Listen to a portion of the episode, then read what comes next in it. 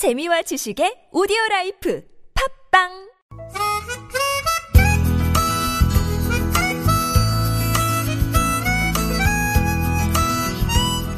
자, 4부입니다. 어, 앞으로 매주 화요일 이 시간에 고정 코너로 보내드릴 시간인데, 어, 지난 총선 때 이런 이야기들이 있었죠.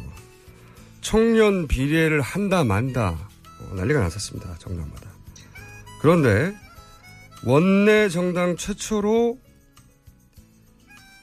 청년이 당 대표에 출마를 해서 3위를 하신.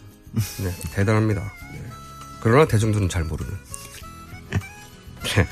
정의당 정치 발전소의 저성주 기획위원 나오셨습니다. 안녕하십니까? 예, 반갑습니다. 자, 이 코너 설명 좀 해주세요. 어떤 코너인지. 어떻게 네. 하실 겁니까? 제목 그대로입니다. 조성주가 간다. 제가 어디를 가는 거거든요. 네. 어, 주로 이제 우리 시민들이 땀 흘려 일하는 곳이라든지 시민들의 불편이 있는 곳 또는 다양한 목소리, 현장의 목소리가 있는 곳을 직접 가서 그 목소리들을 제가 가져올 겁니다. 이 스튜디오로. 그래서 그 목소리들을 들으면서 어, 우리 시민들이 겪고 있는 문제들 이런 것들을 이제 한 번씩 짚어보는 그런 코너가 보통 될 예정입니다. 리포터가 하던 일인데, 네. 의원님이 아니다 보니까. 본인 아직 모르시는 분들이 많습니다. 예. 간단하게 본인 소개부터 해주시면. 참- 아, 예. 저는 지금은 음, 정치발전소라는 곳에서 이제 기획위원을 하고 있고요. 음, 뭐 앞에 음, 소개해 주셨지만 이제 이전에는 뭐 정의당의 이제 정책연구소 소장으로 있었습니다. 미래정치센터라는 그곳의 소장으로도 있었고요. 그래서 지금은 어, 이 코너를 진행하기 위해서 열심히 아이디어를 짜고 있는 한 사람입니다. 자, 어, 첫 아이템이 뭡니까? 어디를 가신 겁니까? 첫 시간 첫 아이템인데 궁금하실 게 많을 것 같은데요. 한번 맞춰보시죠. 어디를 다녀왔을까요? 이거 준비하신 멘트인가요? 네. 모르겠습니다. 예. 어, 지금 가장 뜨거운 곳을 다녀왔습니다. 어떤. 곳인지, 음, 가장 뜨거운 곳은. 예, 어떤 곳인지 한번 현장음을 직접 들어보시죠. 어디 오셨습니까? 김광수 의원실 왔습니다. 아 그러세요? 그럼 저 신청서 작성하신다면 신분증 가지고 이쪽으로 오시면 됩니다. 예, 알겠습니다. 의원실입니다. 네, 안녕하세요. 자료 요구 드린 지가 벌써 3주가 넘었고 국감이 당장 코앞인데 내일은 안 되고요. 최대한 오늘까지 부탁드릴게요. 우리는 어쨌든 뭐 단독 국감이 되든 간에 국감을 하게 되면 하루 전날 먼저 재택 집행 관련돼서 상황들을 언론에 먼저 보도를 내고 국감을 진행을 하면 효과가 조금 더 크지 않을까 뭐 이런 생각이 좀 들어서 아하. 여기 국회 가셔서 보좌관들을 만나신 거예요? 네, 보좌관들 만났어요. 국감 때 보좌관들이 구체적으로 무슨 일을 하고 얼마나 고생하는지. 예. 그러니까 지금 이제 지금이 국정감사가 이제 시작됐거든요. 네. 어제부터 정상적으로 여러 가지 이제 좀 국회가 복잡한 상황이 있긴 하지만 근데 이제 국회 국정감사 때 보좌관들이 어마어마한 고생들을 해요. 네.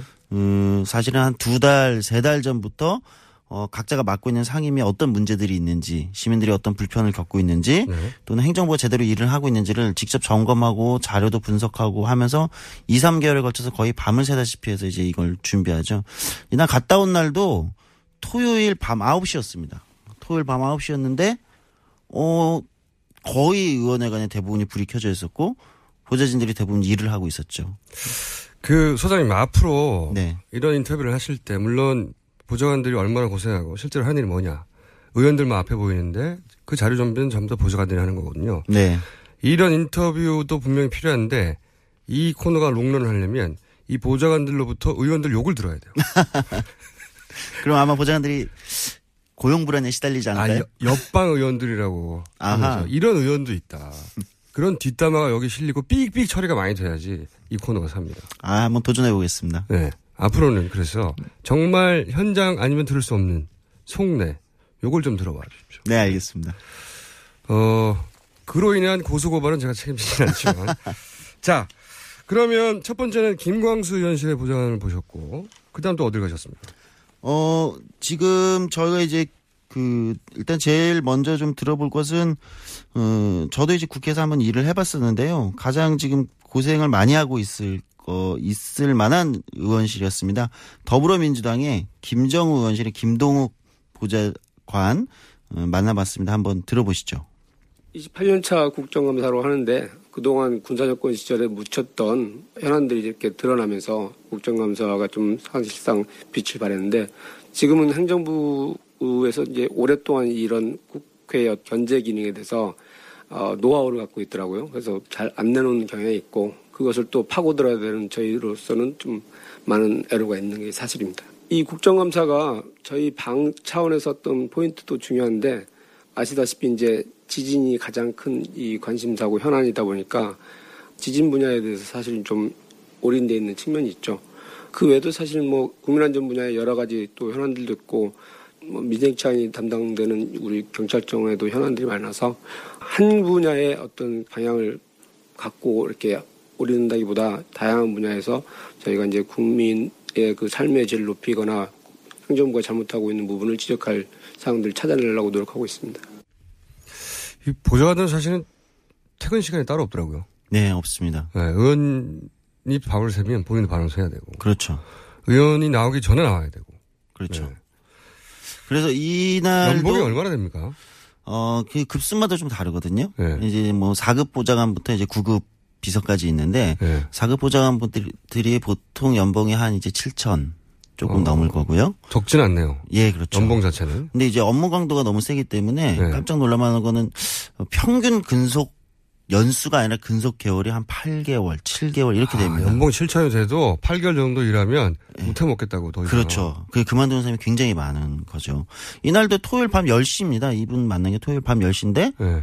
여전히 거기서 그냥 일을 하고 있는 거죠. 명절도 상관없고. 그렇죠. 다 네. 추석 때도 딱 당일 날만 이제 갔다 오고 나머지 대부분 다 출근하는 거죠. 뭐 연봉 7천이다 이런 걸 보고 처음에 들어왔다가 8개월도 못 버티고 나가는 그럼 8개월 평균이 8개월이니까 2, 3개월 만에 나가는 분도 많겠네요. 아, 그렇죠. 어. 그런 분들을 만나서 의원님 욕을 꼭 따오세요. 특히 지금 이제 여기 나 목소리 들어서 못 해 먹겠다. 그 얘기를 꼭 따오셔야 진짜 몸에 화가 났거든요. 아, 예. 한번 뭐 시도를 해보겠습니다. 네. 이 다음 시간에는 어, 짧게 하고 관둔 분들이 특히 의원의 어떤 점을 견딜 수 없는가. 아, 예. 이걸 집중 취재해가지고 네, 고소고발 꼭 당하시기 바랍니다. 예, 알겠습니다. 교통방송에서 책임져 주셔야 되는데. 자, 다음은요. 예. 어, 또 하나는 이제 보통은 국감 하면 이제 보통 의원들이 주목받는데 보좌진들 열심히 일하거든요. 또 하- 다음 들어볼 분은 이제 여기는 이제 무소속입니다. 무소속 윤종호 의원실에 김동혁 비서관 한번 설명 들어보시죠. 장시간 앉아 있으니까 근무 시간 정도에만 양복을 입고 시간이 끝나고 나면 이제 편하게 좀 옷을 입고 일을 할 수밖에 없습니다. 안 그러면은 너무 힘들어서 그렇게는 잘 안 되고 국감을 준비해야 되는 분들은 항상 뭐 주말 그다음에 평일도 저녁 시간까지는 늦게 뭐 밤 12시 1시까지 항상 이렇게 일을 할 수밖에 없는 상황 뭐 이렇게 좀 돼 있습니다. 음, 뭐 어려움을 얘기하시는데 또 한 가지 궁금한 건요, 보장 관련해서. 네. 세상에 수많은 직종 중에, 직업 중에 왜 하필 보좌관을 선택했는지. 이것도 궁금합니다. 예. 음, 다양한 이유가 있을 거예요. 네. 근데 이제 그 국회에서 만난 이분들은 이제 대부분 말씀하시는 건 네. 정치의 최일선에 있는 직업이거든요. 그렇죠. 보통 우리 이제 국회의원들을 많이 주목하는데 국회의원들의 입에서 나오는 모든 말들, 자료 이런 걸 모두 만드는 게 보좌진들이잖아요. 어떤 국회의원은 얼마나 그 준비를 안 하냐면, 오타가 나면 오타를 그대로 읽어요. 어, 그런 경우 굉장히 많습니다. 굉장히 많아요. 예. 네. 그래서 자기가 하는 말이 뭔지 모르고 하는 거죠. 그럴 때 이제 이걸 열심히 준비한 보좌진들이 굉장히 괴로워하죠. 네. 예, 왜냐면 너무 열심히 준비했는데 이제 그게 제대로 오타가 생기면. 그렇죠. 의원의 입에서 소화가 제대로 안 될 때. 네. 이럴 때. 더 웃긴 거는 본인이 오타를 그대로 읽어 놓고 자기가 뭘 잘못했는지 몰라요. 그렇죠. 처음 읽는다는 얘기죠, 거기서. 어, 그런 경우도 굉장히 많습니다. 네. 그런 걸 취재해 주세요. 그러게 진짜 궁금합니다. 네. 자, 보좌관들이 굉장히 이게 3D 직종입니다. 그러니까 알고 보니까. 네, 그렇습니다. 다음은 누구를 만나셨습니까? 어, 다음은 지금 오늘도 뉴스에 한참 나오던데 가습기 살균제 때문에 굉장히 바쁜 어, 국회 환경노동위원회죠. 여기는 정의당의 이정미 의원실에 이성환 이승환 비서관을 만나봤습니다. 한번 들어보시죠. 특히 저희 의원님이 이제 가습기 살균제 3, 4등급 피해자들이라고 있습니다. 이제 우리가 흔히 아는 옥시 이제 그 제품들 사용하신 분이 1, 2등급이고 다른 제품들 사용하신 분들인데 이분들이 이제 아픈 건 똑같은데 정부에서 음, 정해놓은 피해 방침 때문에 아무런 이제 구제를 못 받고 계신데 좀 그런 문제, 4대강 녹조 문제, 오염 문제 이런 것들을 좀 환경에서 많이 다루게 되고요. 지금도 뭐 이제 성과봉제 문제 때문에 이제 노동조합들 파업하고 있는데 이게 좀 도입 과정에서 굉장히 불법성이 많았습니다.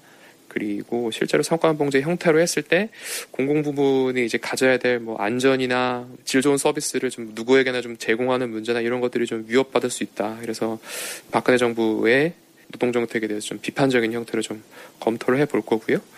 노동 기본권이 좀 굉장히 많이 위협을 받고 있어요. 복수노조 제도를 좀 악용해서 좀 그런 일들이 일어나고 있는데 좀 그런 문제들도 잘 살펴보고 청년이나 여성이나 좀 노동권 보장이 취약한 계층에 대해서도 좀 하나하나 잘 살펴볼 생각입니다.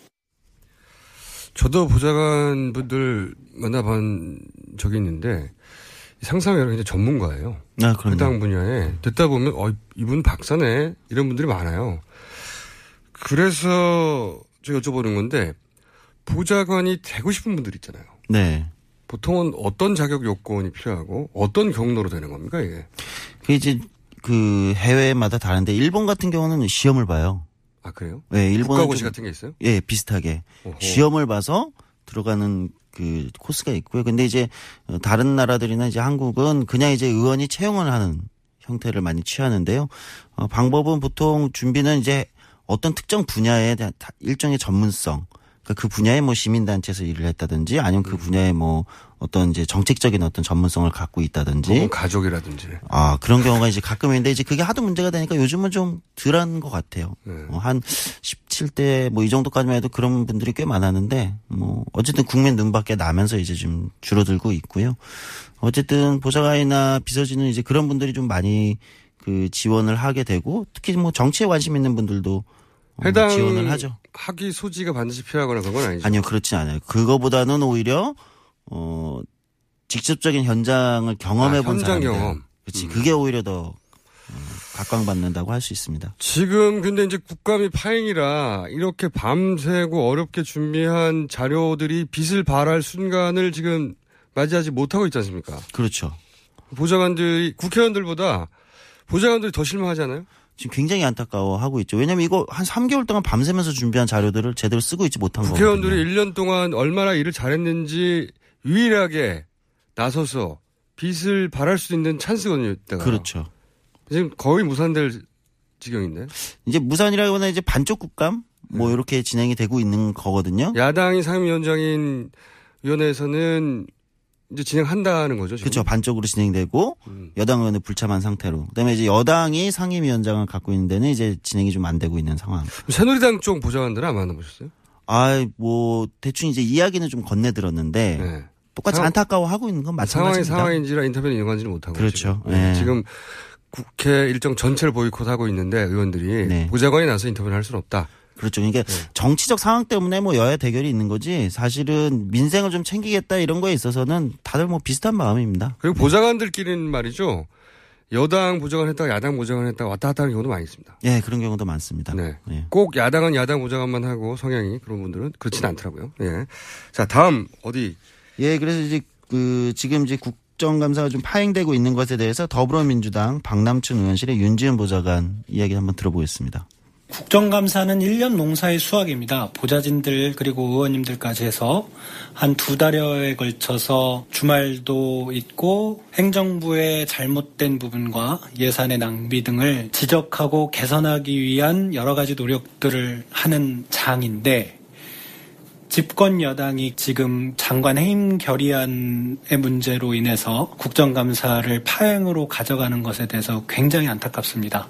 하루속히 국정감사장으로 돌아와서 국민이 부여해 주신 행정부에 대한 감시 권한을 활용해서 제도를 개선하고 또 새로운 정책 대안을 모색하는 그러한 기회가 되었으면 합니다. 이 문제의 근본적인 문제는 대통령이 국민의 목소리를 국민 여러분께 매우 죄송하게 생각합니다. 정부 여당 또 집권 여당에서 국정감사를 보이콧하는 것은 이번이 처음인 것 같습니다. 오죽했으면은 국정감사를 보이콧하겠느냐 좀 이해를 해주시기 바랍니다. 지금 거대 야당에서는 있을 수 없는 일들을 하고 있습니다. 김재수 장관 해임 건의안을 보면은 장관 업무와 전혀 상관없이 인사청문회 때 이미 다 걸러진 일들을 가지고 이렇게 해임 건의를 낸 이런 것들에 대해서 우리가 붕괴를 하고 있고 국회의장이 중립을 지키고 공정하게 사회를 봐야 함에도 불구하고 지난번 9월 1일 날 개회사에서도 어, 편파적이다 당에서 극렬하게 항의를 한 적이 있습니다. 그때 이미 사과를 한 적이 있는데도 불구하고 또 이런 일들을 한 데 대해서는 도저히 용납할 수가 없었습니다. 북핵이라든지 지진이라든지 민생이 이렇게 어려운 가운데 국회에서 만날 어, 싸움만 한다는 이런 얘기를 또 듣게 되어서 대단히 죄송하게 생각합니다. 그러나 의회 민주주의를 살려야 되고 민생을 제대로 처리하기 위해서는 국회 질서를 이번 기회에 바로 잡도록 하는데 국민 여러분께서 넓으신 아량과 이해를 보내주셨으면 좋겠습니다.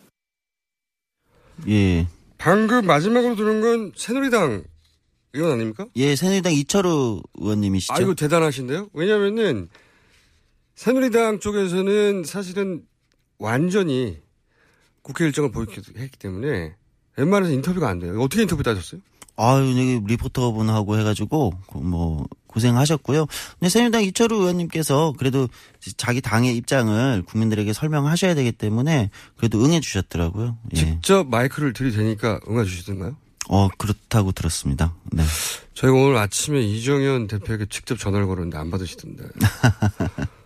이철우 의원을 통해서 이제 왜 보이콧 하느냐, 새누리당 입장을 들어봤어요. 그러니까 이게 소장님의 공입니까? 아니면 저희 리포터들의 공입니까? 리포터의 공입니다. 리포터 누구십니까? 어, 이분은 곽. 곽자연 리포터. 네. 이혜미 곽자연 리포터가 나가셨는데 두 분의 활약으로 성공하신 건가요? 네, 그렇습니다. 저는 뭐 숟가락만 얹었습니다. 그분이 나오면 되지 왜. 자, 어, 오늘은 현장에, 그러니까 여기서 현장은 오늘은 국회였습니다. 국회 가서 보좌관들이 얼마나 고충을 겪고 있는지, 국감이 이대로 사실은 겪는 것이 안타깝다. 그리고 뭐 직업의 세계도 좀 알아봤어요. 다음 시간이 뭡니까? 다음 시간에 또 깜짝 놀랄 만한 좋은 얘기 들어보도록 하겠습니다. 저희 이제 청년들 목소리를 좀 들어보려고 준비하고 있습니다. 청년들요? 네. 청년도 층이 많은데 어디로 가서 누구? 다음 지금 준비하고 있는 거는 지금 이제 어, 서울시가 추진하고 있는 청년수당 어, 이걸 직접 이제 받고 있고 또는 이제 이거를 지원한 그 청년들의 목소리를 들어보려고 어, 지금 섭외를 하고 있는 중입니다. 알겠습니다. 오늘 여기까지입니다. 지금까지 정치발전소 조성주 기획위원 그리고 취재는 이혜미 곽자연 리포터였습니다. 감사합니다. 감사합니다.